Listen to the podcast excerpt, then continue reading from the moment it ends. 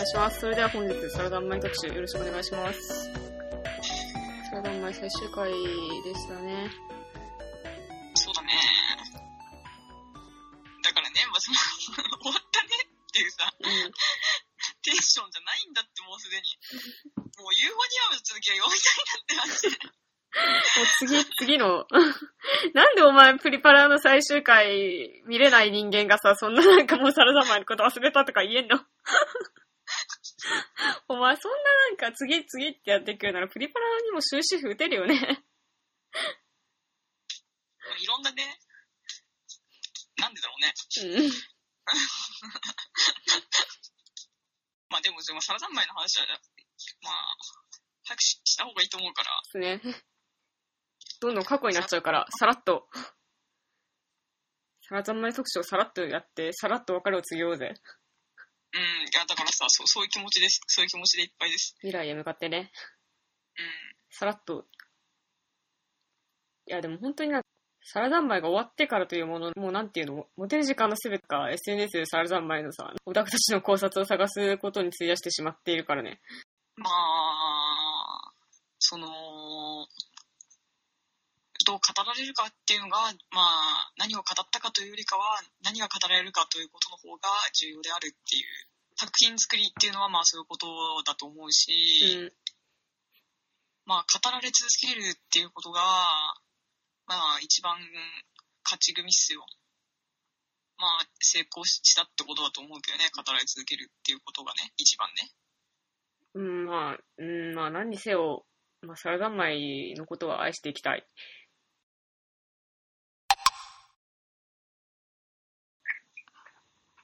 じゃあまあまず、うん。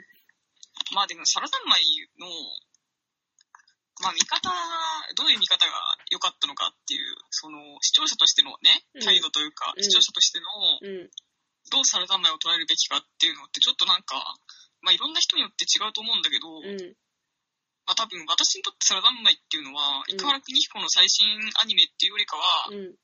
ラパントラックっていう新進系のスタジオがどういうオリジナルアニメを打ち出してきたのかっていう、うん。まあ、ラパントラック第1回目のオリジナル作品っていうことで、うん。あのーまあ見てたしね、うん。まあそういうふうに考えるのが正しいんだろうなと思ってはいる。そうなんだ。あれはじゃあ、生原が、サラダンマイがああいう感じの終わり方だったのは、生原監督がなんか、明るくなったとか、生原監督がなんか変わってしまったとか、そういうことではなくて、ラパントラックの影響が大きいってこと？いや、もちろん幾原邦彦が変わったっていうのは間違いないし、うん。そうなんだろうなとは思うよ。な、なるほど。うん。そうか。でも、え、待って、ラパントラックって他になんか作ってる？え実はユリ熊嵐もほとんどラパントラックが作ってて、シルバーリンクじゃなくて？そう、シルバーリンクじゃないんですよね。まあ、シルバーリンクも関わってたけど、うん。まあ、現場は半分以上はラパントラックだったはず。うーん。まあなんか、なんだろうね、その、生原監督がこんななんか明るい最後、明るいラストのアニメを作るなんてみたいな感じでさ、なんかネットの話題は持ちきりだったわけじゃん。明るい、明るいラストっていう意味だったら別に手だって明るいラストだったと思うしさ。まあね、でもその世界の外側に出ていくとか、そういうことじゃなかったわけだから、主人公が。そうなんですね。ここではないどこかじゃなくて、そうなんか、そうそう。で、まあなんかそういうのが結構やっぱ、あれ、往年の生原オタクたちはさ、うん。そこになんかすごいなんか戸惑いと、なんていうか、割とでもそれが広く受け入れられてるっていうのがやっぱさ、時代の変化だよなと思うよね。えっと、受け入れられてるの？うん受け入れられてるよまあなんだろう、その、サラダンマイの、うん。サラダンマイの感想をめちゃくちゃちゃんと追っかけてるわけじゃないんだけど、うんうん。観測できてないんですけあど、、そうなのか。え、なんか僕が見てきたのは、うん。だから実はなんか僕も半分ぐらいしか知らないと思うんだけど、うん。やっぱその、キングドラムとか、うんゆりくまとかのなんか、あの、なんていうのかな、その世界の外側に出ていく主人公みたいなね、うん。うてなもんだけど、なんかそういうのを、なんか今までうちら見せられてきて、きたけど、皿三昧は、あの、現実で歯を食いしばって生きろっていううん。ことだったんでしょっていうふうに結構思って、っていうふうに思ってる生原のオタクたちが、なんかあんまりなんか生原のアニメ見てきてない人が、え、あれはなんか最後クジが川に飛び込むのはしん、しん、あの、自殺をしているからだみたいな。まあでもだから、ある意味、うんあれ、クジが最後飛び込んで、うん、まあ、水面から顔を出す、うんまあ、生まれ変わったっていう、うん、そういうふうに捉えるのは、まあ、せ正解というかね、そうそうそうもちろん、それ狙ってやってるだろうしね。うん。でもなんかそれでなんか死亡説とかループ説を唱えているオタクたちを、なんかあの、あいつら何も分かってないみたいな感じで叩くっていうことが起こってるらしいよ。そうなんだ。うん、なんかでも僕も実は、そう。ちょっと待って。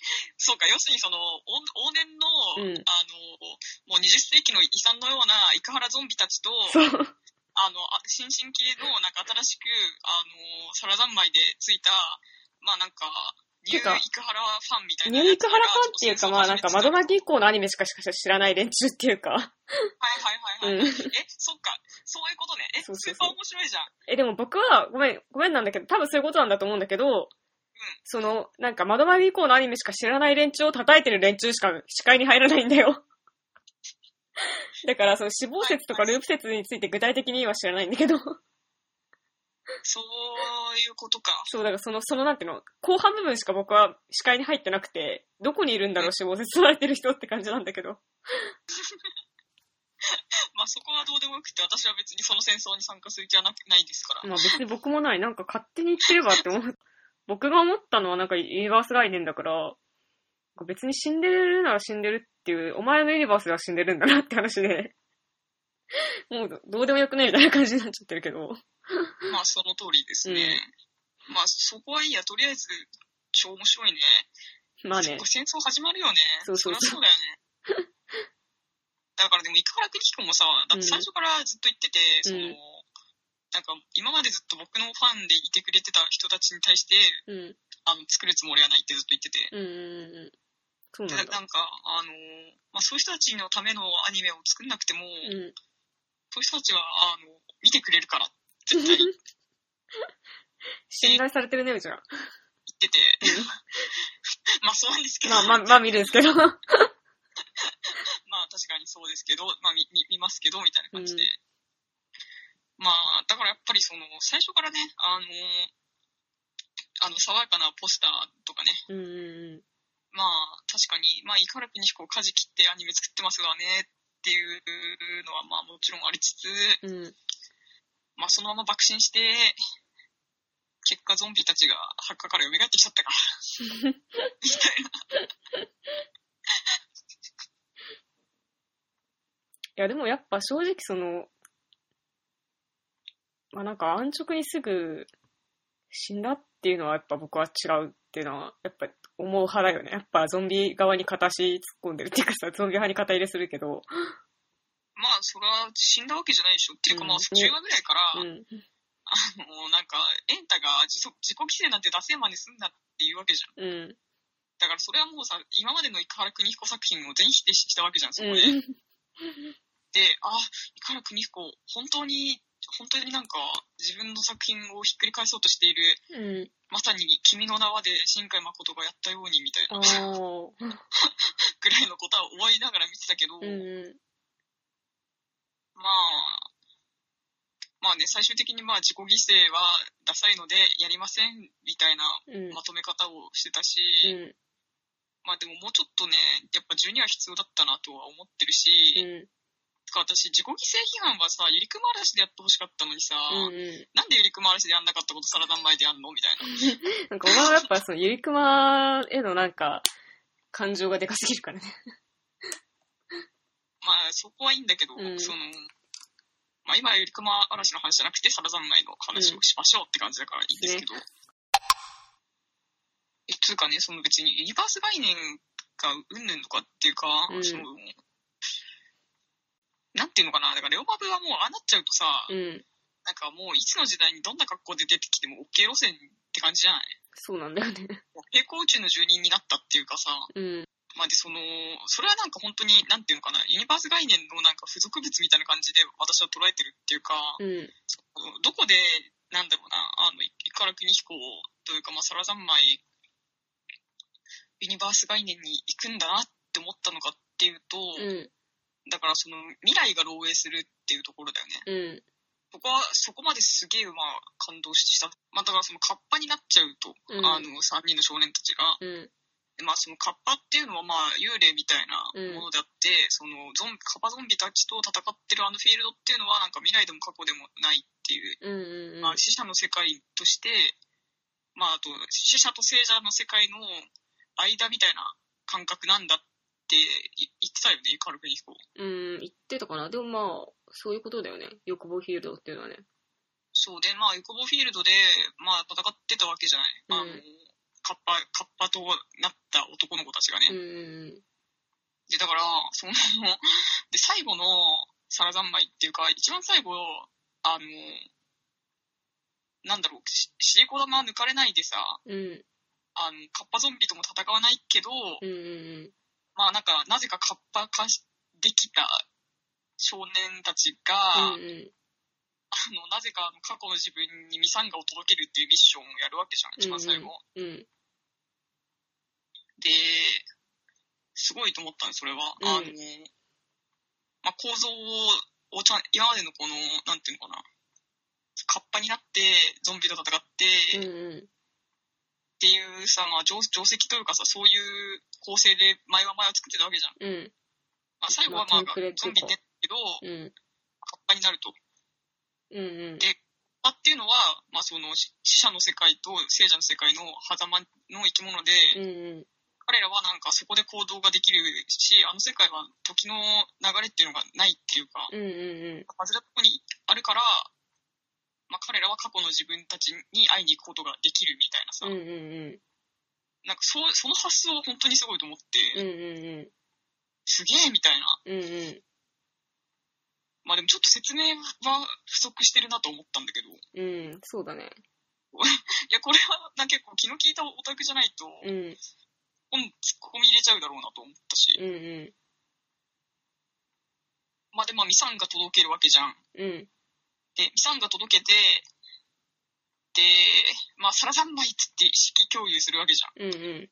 で、まあ、そのさ、意識共有すると今までって、その、秘密にしたい過去が漏洩してたんだけど、うん。うん。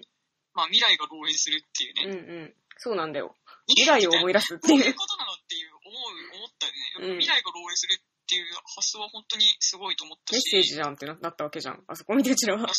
で、なんかまあ、未来が漏洩するって本当すごいと思って、うん。まあその、まあ多分その、何年後かわかんないけど、まあ今より大人になったあの少年たち3人が、ひたすらこう走り続けてて、うん。うん。で、なんか、あるかもしれない将来というか、うん。うん。あるかもしれないのか、あったのかもしれないけど、なのかわかんないけど、うん。まあとにかく、その3人のなんか、別れというかさ、うん。なんか、衝突すれ違い。みたいな、なんか、辛い可能性みたいなのうんが、次から次へとこう流れてくるってうんいう。うんうん。いや、最高って思ったよね。あれは、あれは本当にすごい。あれは本当にすごかった。で、で、だから私はね、その、未来が漏洩するところで、うんその、本当は、あの、なんていうのかな、公式としてのサラダンマイっていうか、うん。あの、まあ、メインの軸っていうのかな。うん。あの、だから、サラ三昧の今までの1話から10話までのうん。内容でさえも、うん。その、まあ、可能性の一部だ。ったわわけですよ、みたいな話になっていくんだろうなって思ったんだよね。あの、あそこのまではね。あー、なるほど。そう、だから、あの、本当の、うん。あの、カズキとかエンタとか、トーイが、うん。うん。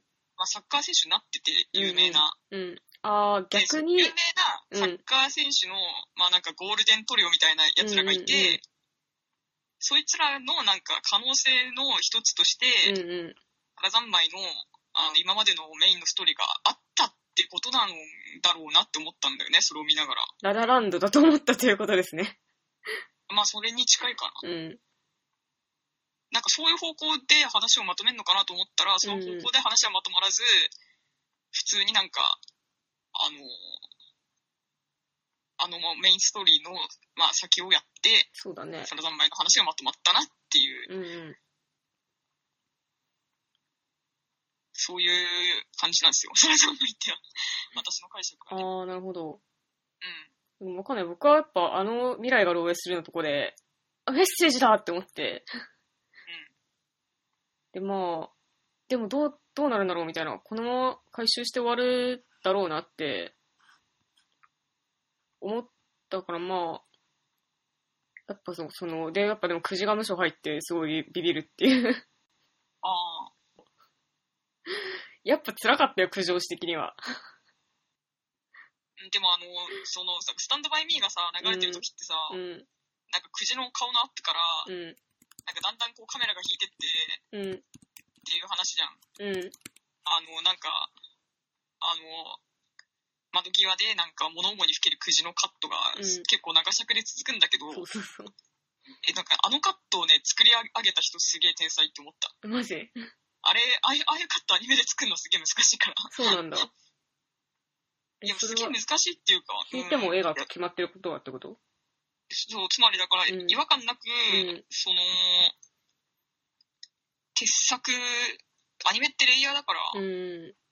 あのど、どっからどこまでを一枚の絵にして、どっからどこをうんレイヤー分けするのかっていうのが結構、絵作りにかかってきちゃうんだけど、うん。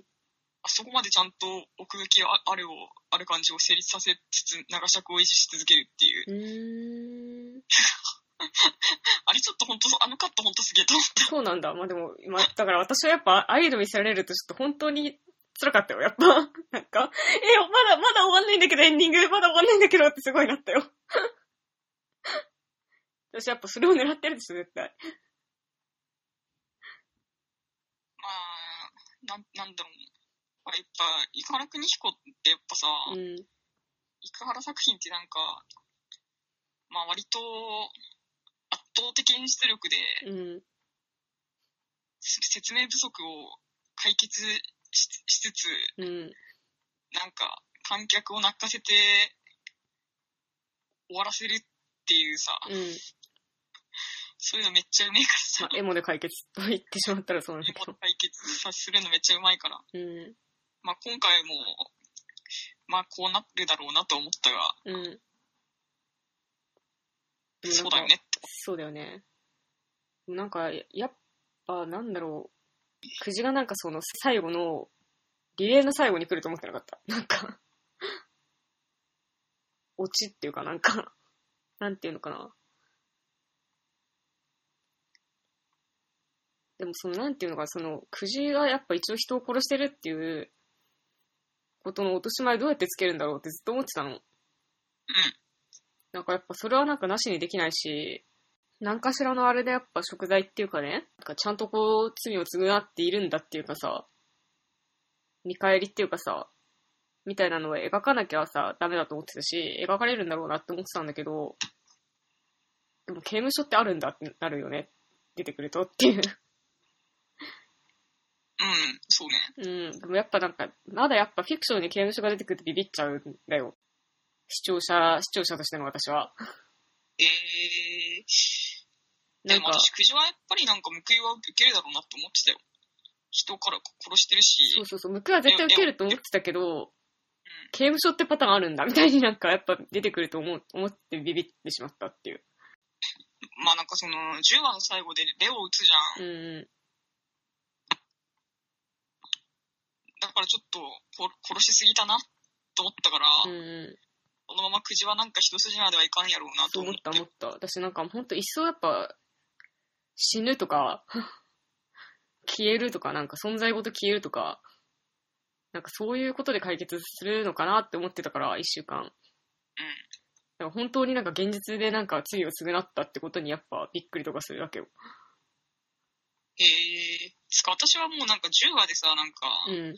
まあレオがさ、なんか、クジに撃たれて、まあし死ぬっていうか消えちゃうわけだけどさ、うんうん。なんか、私なんかそこはレオが自分で自分のことを撃ってほしかったなと思ったから、うん。だからそのマブの記憶が消える前に、うん自分で自分のことを撃ったんだ、レオはって思ったから、うん。あ、クジだったんだ、みたいなあ、そうなんだ。って思ったの。思いましたね。で、なんか、で、くじ人やりすぎだな、敵に戻れるか心配だなって思ったけどね、自分は。うん、うんと思った。だからその、クジでも絶対もう戻れないから、どうするんだろうって思ってたら、あれだったからやっぱビビるんだよ、オタクは。うん。まあ、普通に敵に戻らないっていう、まあ、そこはいいんだけど、うあの、で、ちゃんと罪を償うっていうのはいいんだけど、ん。うん。だからね、でもその、やっぱりその、そこでなんか、レオが自称を選ぶっていうのは、やっぱりすげえ、その、イカラゾンビ的な発想だったのかもしれんって、ちょっと今思ってるけど、そうかも、確かに。今までのイカラ作品だったら、自主を選択してるのかもしれないけど、みたいな。そこは明確に違うぞっていうためにくじに打たせたのかな、イカラは。なんか、それ以外あんまり、あんまりだって、どう、どう思う？いや、ってか、た今、初めてハッとしたよ。君がなんか、レゴを自分で死んでほしかったって聞いて、あ、そうですか。あ、その発想なかったって思ったよ。僕はお前ほどさ、生原に侵食されてない、ないけど、そうですか。え侵食されてないよね、多分。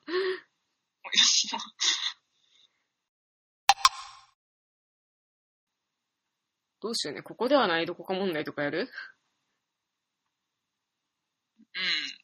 いや、なんか僕はここではないどこかって言葉が嫌いですってこのラジオでも言ったじゃん。まあ、その場で頑張れっていうね。そうそうそう。だから、すごい、めっちゃ敏感になってるの。ここではないどこかという言葉に対して。でも私も、あれ、うわっと思ったよ。うん。ここでどこかじゃんって思ったよ。そう。で、で、やっぱ、なんかなんで嫌いなのかっていうと、その場で頑張れって思うから、あのね。で、で、なんか、サラダンバイで出てきたここではないどこかは、その、ここではない、あの時ここではないどこかに行きたかったっていう3人の回想が始まって、で、なんか、その後なんか結局でも未来が漏洩した後とかに、なんか、続いてた世界が結局ここだったから、なんか誰で、誰もここではないどこかに行ってないじゃん。うん、言ってない。で、その場で頑張れってことだから、あれは、これは OK ですって思ったよ。え、だからその、あなたの考え方をサラザンバイが肯定してくれたので嬉しかったってことでしょ？うん。てか、だよなって思ったっていう。うん。うんい。や、だから私も、その、ここではないどこかに行きたかったけど、その場で頑張るしかないってう。いうんのがサラザンバイの最終回だったと思ってるから、うん。福原邦彦って変わっちゃったんだって思った。変わっちゃったんだ。老害っぽいコメント。なんで？違うでしょ。だからね、でも、イカラ邦彦が変わっちゃったし、うんその、ここではないどこか、だってイカラ邦彦ってずっとここではないどこかを目指すさ、アニメを作り続けてきてたはずじゃん。まあ、だから車に乗せてみたりね。そうそうそう。電車に乗せてみたりしてたわけだからね。まあ、だからここではないどこかに行ってしまうっていうね。うんうんまあ、まあ、その、全員は行かなくても、うんその、まあ、誰かがまあ、ここではないどこかに行ってしまって、まあ、なんか取り残される人がいるとかさ、二、うん人でどっか行っちゃうとかさ、うん。うんまあ、そういうアニメをずっと作ってきたけど、まあ、今回は全員ここに残るっていう、まあ、ここではないどこかに行くっていう、行きたいっていう、やっぱそういう気持ちを、まあ、ななくしたというかね、まあ、うんサラサンバイでは封印してたのかわかんないけど、うん。うんうん。まあ、とにかく、生原邦彦変わったなとは思いましたね。か。なんかでもそもそもさ、なんかそのカッパになっちゃうっていうのはさ、そのさ、なんかあの、生きてる人に見えなくなって、死ん死んでるわけじゃないけど生きてる人に見えなくなってる状態ってわけじゃん。はい。で、それってなんか、あの、なんていうかそういう人って結構いるじゃん。っていうとこ？だから、うーん、まあ、すごいわかりやすく言うと引きこもりになっちゃう人とかさ、うーん透明やつか？でもその、なんか、結構そのサラダンマイの1話が始まった時って、その和樹ってなんか、あの、なんかサッカー部も辞めちゃってて、その家族ともなんかちゃんと交流が取れてなくて、ある意味透明な存在だったわけ。で、うん、だからその透明な存在だったってことがなんか、それってなんか別に人間だったけどカッパだったっていうか、そのカッパになるってことってなんかその物語の中で可視化されてるっていうかそういう風に表現されているけど、なんかその、和樹みたいな中学生っていうのはなんかある意味、カッパだよねっていう、そのなんか、生きてる世界、生きてる人に、その、見つけてもらえないっていうか、その、見えない存在になっているっていうことだったと思うのね。くじもそうでさ、なんかさ、あの、まあ、転校してきたけど、まあなんかクラスの様子っていうのはサラダンマイでは分からないんだけどさ、中学校のなんかコミュニティとかに参加しないでなんか悪事に手を染めってさ、お金を稼いでいる子供っていうのはさ、まあある意味透明な存在でカッパであると言えるわけよ。やっぱそういうことでカッパになるってことだったんだと思うの。サラダンマイのね、カッパになるってまあ、つまり、ことは。ここではないどこかを目指してる状態、イコールカッパになるみたいな。うーん、てかその、ここではないどこかじゃなくて、その現、自分の現状でなんか居場所を見つけられないみたいな。はいはいはい。自分の居場所がここにな、ないっていうか、てかどこにも居場所がない。どこにも居場所がない状態の子供っていうのがカッパになってたわけなんかエンタだけはそのお姉ちゃんとも仲いいし、そんなになんか、くじとかずきほどなんか孤立してる感じはしないんだけど、なんかその、そういう、そのなんか、なんかその、所在ない、所在ない人がカッパになるんだと思うんだよね。なんかそういうことのなんか、表現としてのカッパだったって思うんだよ。その君がさっき、そのカッパになると、あの、欲望フィールドはなんか時間、時勢にとらわれてない世界で、カッパの彼らはそこをなんか自由に行き来できるんだみたいなこと言ってたけど、そういうことだったんだと思うよ。その所在がなくて、なんか、うーん、なんかその人生が止まってるじゃないけど、そういう存在だった子供たちがなんか、その、そういうなんか所在なくなってたどり着いた先がカッパ、カッパになるってことなわけよ。で、なんかその欲望フィールドで友情をね、なんか深めていそこでなんか協力し合って帰ってくることで、なんかその、まあ、地に足つけて生きられるようになりました、みたいな、そうそうそうそう。ってことだと思うんだよね。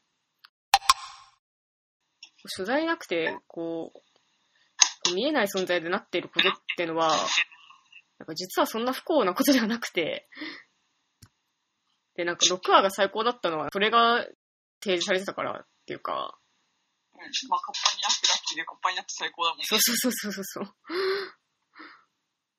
そんななんか、居場所がない、所在ないでいたままでもやっぱ、同じ境遇の人がいれば、割とやれるよね、みたいな。っていうのがなんかあの6話の前半パートだったのではと思うんですけど。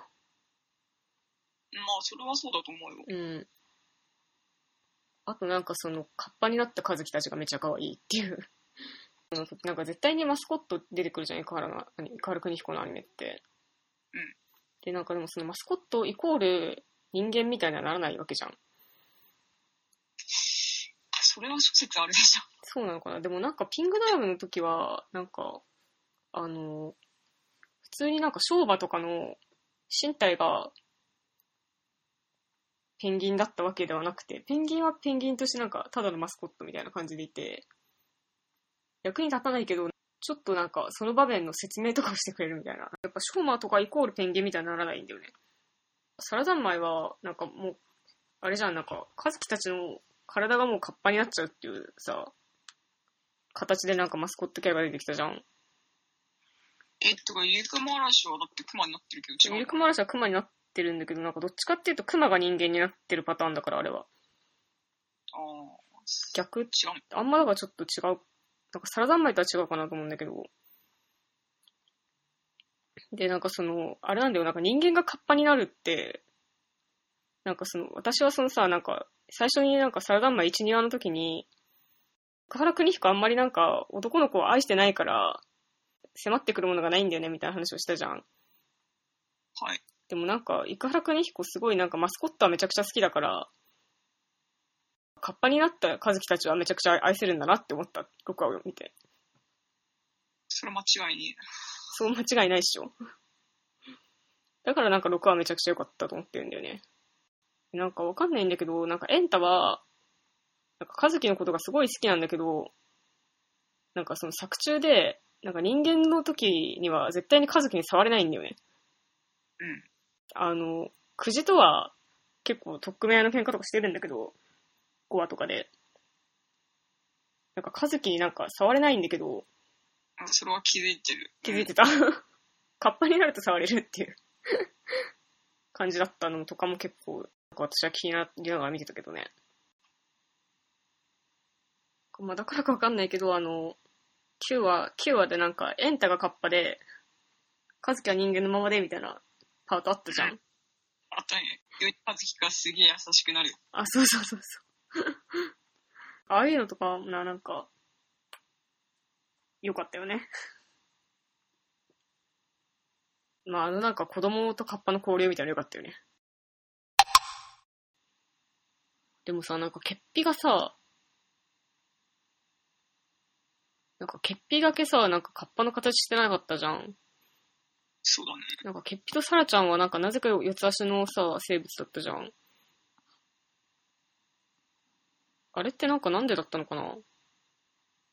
で、こう、その、まあわかんない。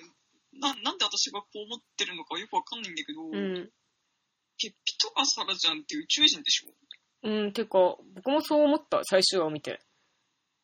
なんか、むで、しろ、ケッピとかサラちゃんはカッパっぽい形をした宇宙人で、うん、で、カズキたちは、あの、ちょっと死者の世界に片足突っ込むとカッパという形になるっていう。うん、ケッピたちと、ケッピたちのがカッパの形をしてたっていうのと、カズキたちもカッパの形してたしてたけど、なんか種族は違うっていうかさ、うん、なんか、あ、多分キャベツとレタスみたいなさ、うん、感感覚でずっと私は捉えてたんだけど、なんかそうなんだよね。いや、でも、僕はなんかなんで君がそういう風に思ってるのかちょっとわかんないんですけど、えわかんない。でも、あの、わかんない。あれかな。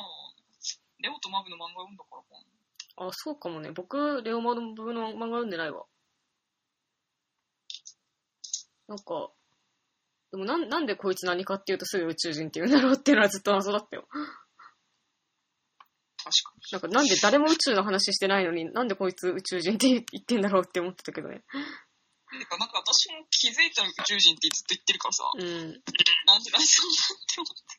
そう。でもなんか、今振り返ってみるとっていうか、そのなんか、欠皮のなんか説明文みたいなのあんじゃん。公式サイトとかに書いてあるうん。あれになんか謎のカッパ型生命体って書いてああるんだよ。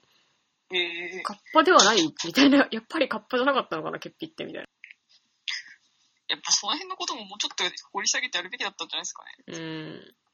でもなんかレオとマブはさ、やっぱ王子として認識してたじゃん、カッパを。そうだね。だからやっぱ王子として認識してるということはやっぱカッパだったのかみたいな。なんかそこはやっぱ謎のままで終わるみたいそうな。だね。うん。えちなみに、ケッピってなんだと思ってた？なんだと思ってた？で、私は結構ケッピはもうキューベイだと思ってたから、いや、なんかやっぱ1話見た時にケッピがキューベイだったら嫌だなって思った。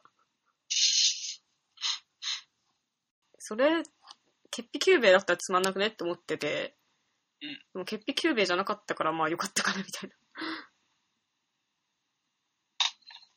もなんかケッピだってケッピなんかな、なんでもないみたいな感じじゃん。なんか、なん、なんでもない生命体だったじゃん。でもまあなんか絶望を切り離した生命体だったみたいな。で、こう切り離した結果、なんか、カワウソという概念が生まれてしまって、みたいな。うん。え、てかさ、私でもさ、本当にあの、カワウソは概念ですってさ、うん最終回で言っちゃったの、本当寒いなって思ったんだけど。マジ？うん。うーん、てかもう何でも、ありじゃん、これ言っちゃうと、みたいな。うん、てかわかんない。あそこまで概念押しする必要あったか。わざわざ手のひらに書く必要あったかとは思ったけど、なんかあの、なんだろう、カワウソは概念っていうか、あれはさ、なんかミスリードなんだよ。っていうのは？なんか6話で、カッパ王国はカワウソ帝国と戦っていたのですけどってケッピが言うじゃん。うん。で、なんか7、8って、じゃあこれはそのカッパ概念 VS カワウソ概念っていうかそのカッパ VS カカワウソの対立の話だったんだなと思って視聴者は見てるわけじゃん。あ、だからその、カッパとカワウソの戦争になんか、あの、かわいそうにも巻き込まれてしまった少年たちの話みたいな。そうそうそう。で、まあ多分レオマブっていうのがカワウソで、まあケッピっていうのがカッパでみたいな、あの対立になんか、カズキたちは巻き込まれてるんだと思って見てるけど、9話で、急になんかあの、あの、カワウソだと思っていた あの、長官がなぜかレオの姿をして、お前は私だよみたいなことを言い出すわけじゃん。急に。はい。で、なんか、お前は私の、私はお前の欲望だからみたいなことを言い出して、なんか視聴者はなんかやっぱよくわかんないって感じになるじゃん、そこで。で、なんか10話で、レオマブがカッパだったのみたいなことになって、11話でなんかカワウソは概念だったみたいなことになるっていうのは、だからあれはなんか対立の話じゃなかったんだよっていうのがなんか90、11でわかるってことだよね、要するに。まあ、て、鉄頭鉄尾、なんか、潔癖のなんか、欲望を取り戻すための、まあ、話だったみたいな。うーん。潔癖の欲望だったのかわかんないけど。なんかやっぱ、なんか途中までカワウソってなんか、あの、よなんか機械の体とかさ、なんかめっちゃなんていうのかな。まあ、よくある話だけど、その、なんか近代教育のね、でまあ、だから要するにその機械の方体とか与えて、そう、なんか疲れない、えっと、あれでしょ？その、スリーナインみたいなさ。そう、スリーナインとか、なんかスーツに代表され、スーツ服に代表される何かみたいなのあるじゃん。いや、よくわかんないけいや、だからなんかその、なんていうか、量産、量産型なんとかみたいな。あの、会社？会社に毎日勤めていく人とかさ、なんか、個人のなんとかではなくてみたいな、そういうことなのかなって思ってた時期があったから、カブス帝国って。ど。まあ、ま、まっとうに社会参加してる人ってことかな。うーん。社畜？要は。カフ帝国は社畜であると。うん、かなって思ってたんだよね。7話くらいまで。いや、まあ、だから私も最初はそう思ってたけどうん。でもなんかだんだん、その話が進んでいくにつれて、イカルクニヒコって多分カオス帝国でそこまで大きいことを扱うつもりないなっていうのにちょっと気づいたから。まあ、そん、そんぐらいかな。うん、だからでもその社畜のはなのかなって思ってたけど、なんかそうじゃなくてなんか概念だったわけじゃん。概念だったし、なんかその対立ではなくて、あの、葛藤だったみたいな。っていうことなわけじゃん。だから極めて個人的ななんか、うん。潔癖のなんか、その、わかんない。多分潔癖がちょっとなんか、よくわかんない。うつ的な何かになったのかわかんないけどさ、とにかくなんか欲望を、なんか手放さないとやっていけんみたいなう瞬間ん。がなんかよくわかんないけど来て。で、まあ欲望を手放しちゃったんだけど、やっぱり取り戻したいわっつって、なんか、サラ三昧のメインストーリーのあれこれがあったみたいな、そういうことだったのかな？そういうことかと解釈してるけど、今のところ。マジか。え、なんかさ、ニャルラくんがさ、見た？いや、よくわかんない。え、なんかあの、ニャルラくんがなんか、サラダンマイはなんか一番近かったのは仮面ライダーオーズですねって言ってたの知ってる？えー、なんか僕は仮面ライダーオーズって言ってたら無視できないから、マジ？って思って、その時は、そんなわけなくないって思ったんだけど、そう言われてみると、じゃあ仮面ライダーオーズだったのかもしれないよね。潔癖がエイジだったのかってことになるからね。そうなの？いや、わかんない。狂気が10しか出てこないとか気にならなかった？ナイフとか出てこない？え、そうそうそう定規狂気じゃないんですか？ん？定規ですっていくと。定規はだから、定規は狂気じゃないじゃん。定規だから。そう。だから、あれはなんか、ナイフとかでもよかったけど、定規にしてるわけじゃん、多分。銃だけじゃないじいや、だからでも、でもそのナイフとか、ハサミとかは出てこないんだよ。なんかあの、5話でサラを誘拐した時もさ、なんか、キュウリだったじゃん、なぜか、クジが持ってたのが。あれってなんか銃以外のものを出さないようにするためだったんじゃないのって思ってたんだけど、違うのかな？まあわかんないけど、じゃあその、じゃあレオが持ってた銃はさ、あれは銃じゃん。あれは銃だから OK で、なんかわざと銃しか出さないようにしてるんだろうなって思ってたんだけどな。え、で？や、でもそれがなんなんでなのかわかんないんだよねって話。なんか理由あったのかなっていう。いや、特に気にしたことなかったよ。思い当たる節もないか。うん。これなんでなんだろうそのなんか飛び道具しからしたくなかったのかな作画の都合じゃないそうなのかな いや、わかんない。えだからさ、まあ分かった。そあれか、だから要するにその3話とか、うん。3話じゃない4話か。うんなんか4話とかであれだけなんかこう、ティッシュを持って描かれた銃が気になるってことだよね、多分。うーん。うん。ていうかまあそうかな。なんかそんなになんか大きい理由があると思うんだけど。こうじゃああんまなないのかななんかもう最後に絶望の話だけして終わりにしようか。絶望ださ。うん。なんかやっぱなんでさ、絶望って出てくるとダセーって思うんだろうね。古いからじやっぱそう思うよね。やっぱなんか10年くらい前に流行った言葉だよね、絶望って。絶望先生とかやってたのもなんか、ゃない。まあ、絶望古いとは思わないんだけどね。まあず、ずっとあるけど。いや、そっか。新しいとかじゃなくないとか思うけど。うん、でもなんか、なんか最近なんかさ、絶望って言ってた人がさ、絶望っていうタイミングで虚無って言ってないって思うんだけど、それはそうかもしれない。うん、なんか絶望っていうより無になったよなって感じがするんだよね。そうだね。うん。マイナスとかじゃなくてゼロだっていう。うん。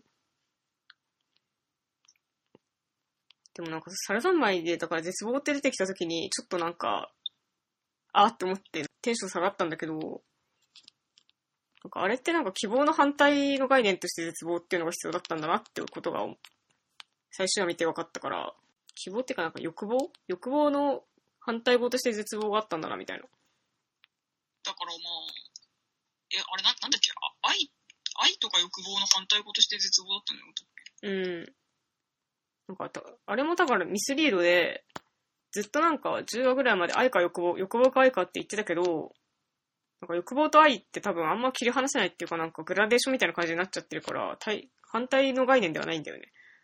まあそうだよね。だからでもその多分反対はその愛か欲望かが対になってたんじゃなくて、愛、愛と欲望と対になる存在が絶望だったんだなみたいなのが、最終話を見るとわかるっていうか、まあでもその辺もなんかオタクの考察してくださいパートだと思うけどね。まあ、はっきりと説明はされてなかったから、けどね。でもまあそう思うとまあ、絶望って使ってもいいかって思ったよ。その辺はもうちょっと見返さないとなんとも言い難いけどね、うん私は。だからなんか絶望かよっつってなんか若干テンション下がったけど、まあそういうことならまあよしって思ったっていう。最終回だだけだよね、でも絶望という言葉が出てきたのって。いや、多分10話でも出てきたかな。そうだっけ？うん。あれは私の絶望ですけど、みたいなことを言っていた気がする。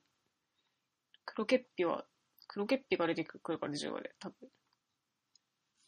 いつかさ、私さ、なんかあの、オープニングでさ、うん。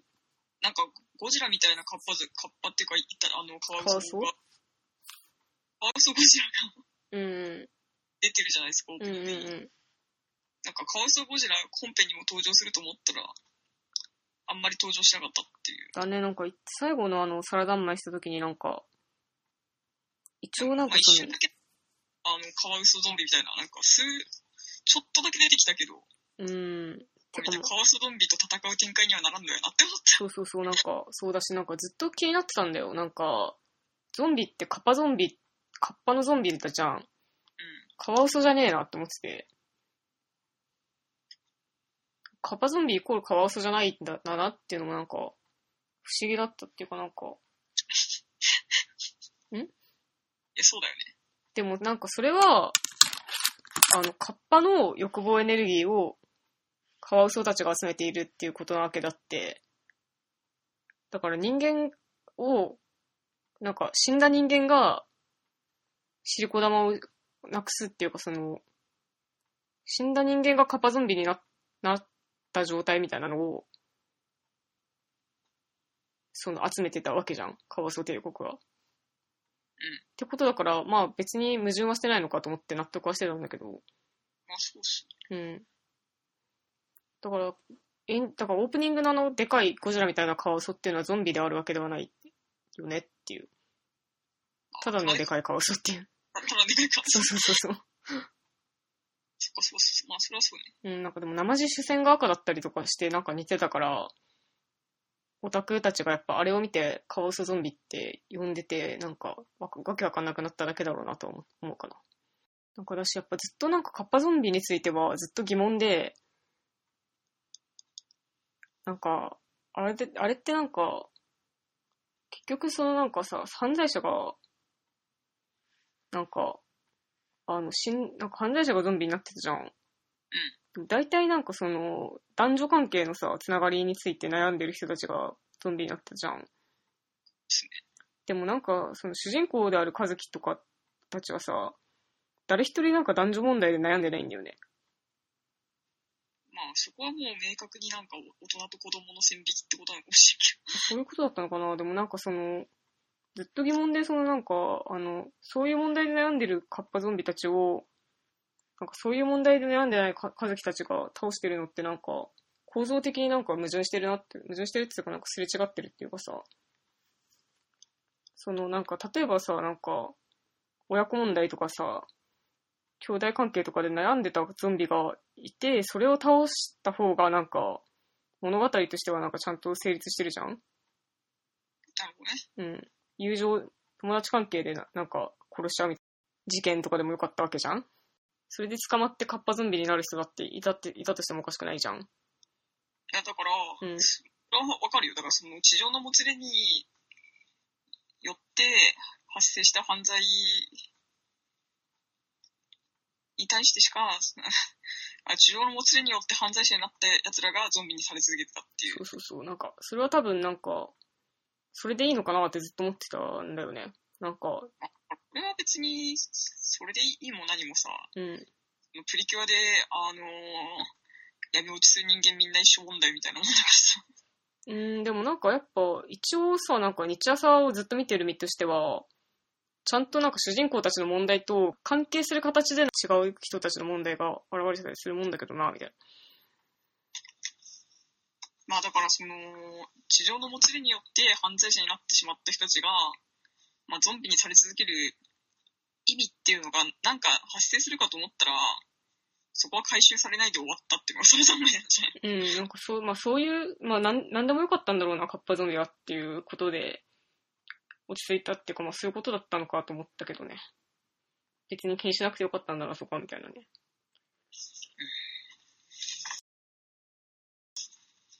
なんかでもそのずっとそのさ、疑問、まだ疑問があってさ、なんかそのカッパゾンビにさ、なんかシリコ玉搾取し続けてたけど、和樹たちは、別になんか嬉しくないじゃん。だからそのなんか、そんな、知らん、知らんゾンビをさ、シリコ玉抜いても別に嬉しくないじゃん。っ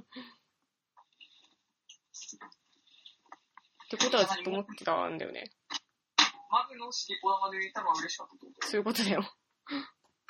なんかその、11話でなんか、レオがなんか、マブのシリコ玉抜いてたから、あ、これのためだったんだなって思ったんだよね。そうか。そうでしょこのためだったんだな。わかったわかったって思ったんだよね。まあそのレオマブの話をすると、うん。まあでもなんていうのかな、やっぱ、生原邦彦の BL のイメージって、うんもう圧倒的に夏、中村あすみ子なんだなっていうのは、思っちゃったかな。まあ、マブはすごいサジョリ人っぽかったけど。まあ、まあ、サジョリッタがやっぱ、やっぱこの黒髪と金髪師匠みたいな、まずデザイン的な面から言えばね。うん。まずまあ黒髪と金髪師匠とか、なんかもう、なんだろうな。最終回の何度でも結び直せばええんちゃうみたいな。なんかそういうところも含めて、うん。あ、やっぱ、この国彦の中のなんか BL のイメージって、やっぱ完全に中村澄子を踏襲することによって、まあミッションコンプリートとするみたいな、なんか、まあ、わからんけどね。でもわかんない。どっちかっていうと、まあなんか、なんか最初にエンタは安心に似てるって言ったけど、まあ、アンシーに似てたのはマブだったなって思ったけどね。うーん。いやそうっしょ、なんか、どこまでも受け身でなんか。何も言えないみたいな、なんか、まぶアンシーでした？マブアンシーでしたよ。そうかな。いや、だってそうでしょ、なんか、あの、あの、カワウソが秋夫さんみたいな。あ、そうそうそうそう。カワウソになんか、カワウソによってなんか、その言葉を制限されていたっていうことだったわけだけど、うん。そういうのとかアンシーっぽいじゃん。そうかな。まあ、だからそのなんか、サラ三昧第10話で、うん。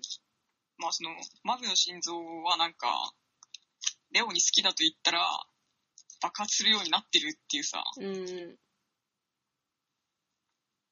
え、だからすごい、その設定素晴らしいじゃん。うん。だなんかその設定すすげえ素晴らしいのに、うん。なんかもうこの10分間ぐらいで、うん。レオマブの話終わるんだっていうのがすごいもったいなくてしょうがなかった。ああね。でもなんかまあ、あれはやっぱ種明かしっていうか、なんか、だから二人は繋がらなかったのか、みたいな。だからで、それはそれとして、なんだろうな、その、え、じゃあその、なんかマブって完全にサイボーグになっちゃってるってことなのかなって思ってたわけじゃん。うん。だから要するにその、ロボ父ちゃんの父ちゃん状態みたいな。うんうんうん。あの、要は、あの、記憶だけ移した別の体ってことだよね。そうそうそうそう。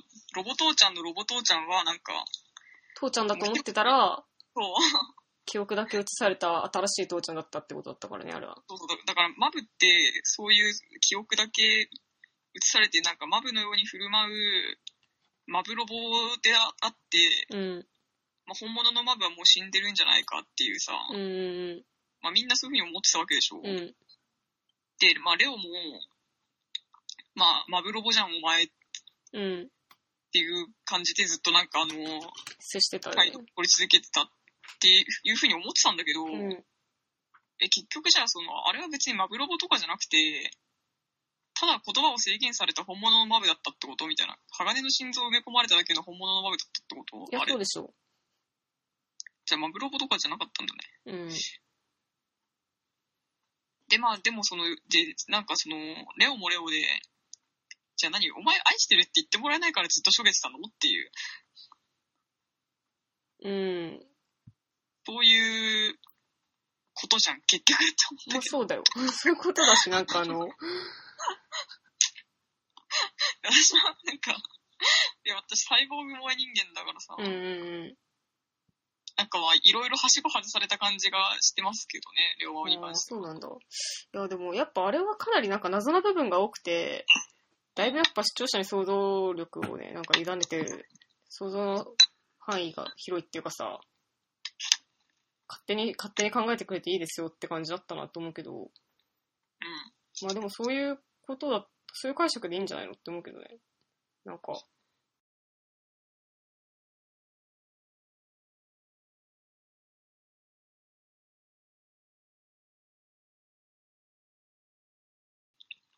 まあなんでもいいんだけどね。うん、結果としたってレオとマグは平行宇宙の住人みたいになっちゃったからさ、うん、もう別にどの時代でどんな格好して出てこようが OK みたいになっちゃうからさ。うん、なんかそれもそれではしご外されてるみたいな感じがするけど。だからサラさんマイって結局、もうはしごを外しまくって終わったってことだと思うけど、マジ？まあ、どう、どう、いいんですけど、うん。まあ僕はサラザンマイのことすごく好きだよっていう結論ですね。私も好きだよ。すごい良かったと思う。すごい好きだよ、サラザンマイ。まあ、生原邦彦先生の次回作にも期待してますっていう感じかな。そうですね。まあ、それはそれとして、あの、劇場版アンドワン同社の話とかしなくていいのかなえ？劇場版？ガル、ガルパンの話とかしなくていいんですか？あの、しいや、だってもう2時間も話してるからいいよ、今日は。マジで、天気の子の予想とかしなくていいの？でも2時間も話してんだよ。というわけで、まあ、サラザンマイ、うんいや、マジでなんか3ヶ月間楽しかったっていうか、結構なんかマジで、ストレスがやばかったけど、最後の2週間とか。いや、3ヶ月半楽しかったよ、本当に。うん。いや、マジで、なんか、ありがとう、生原監督。これからも、楽しみに何を作っても見るよ、と思いますかね。はい、そんなとこですよね。うん。続きは次回の収録で。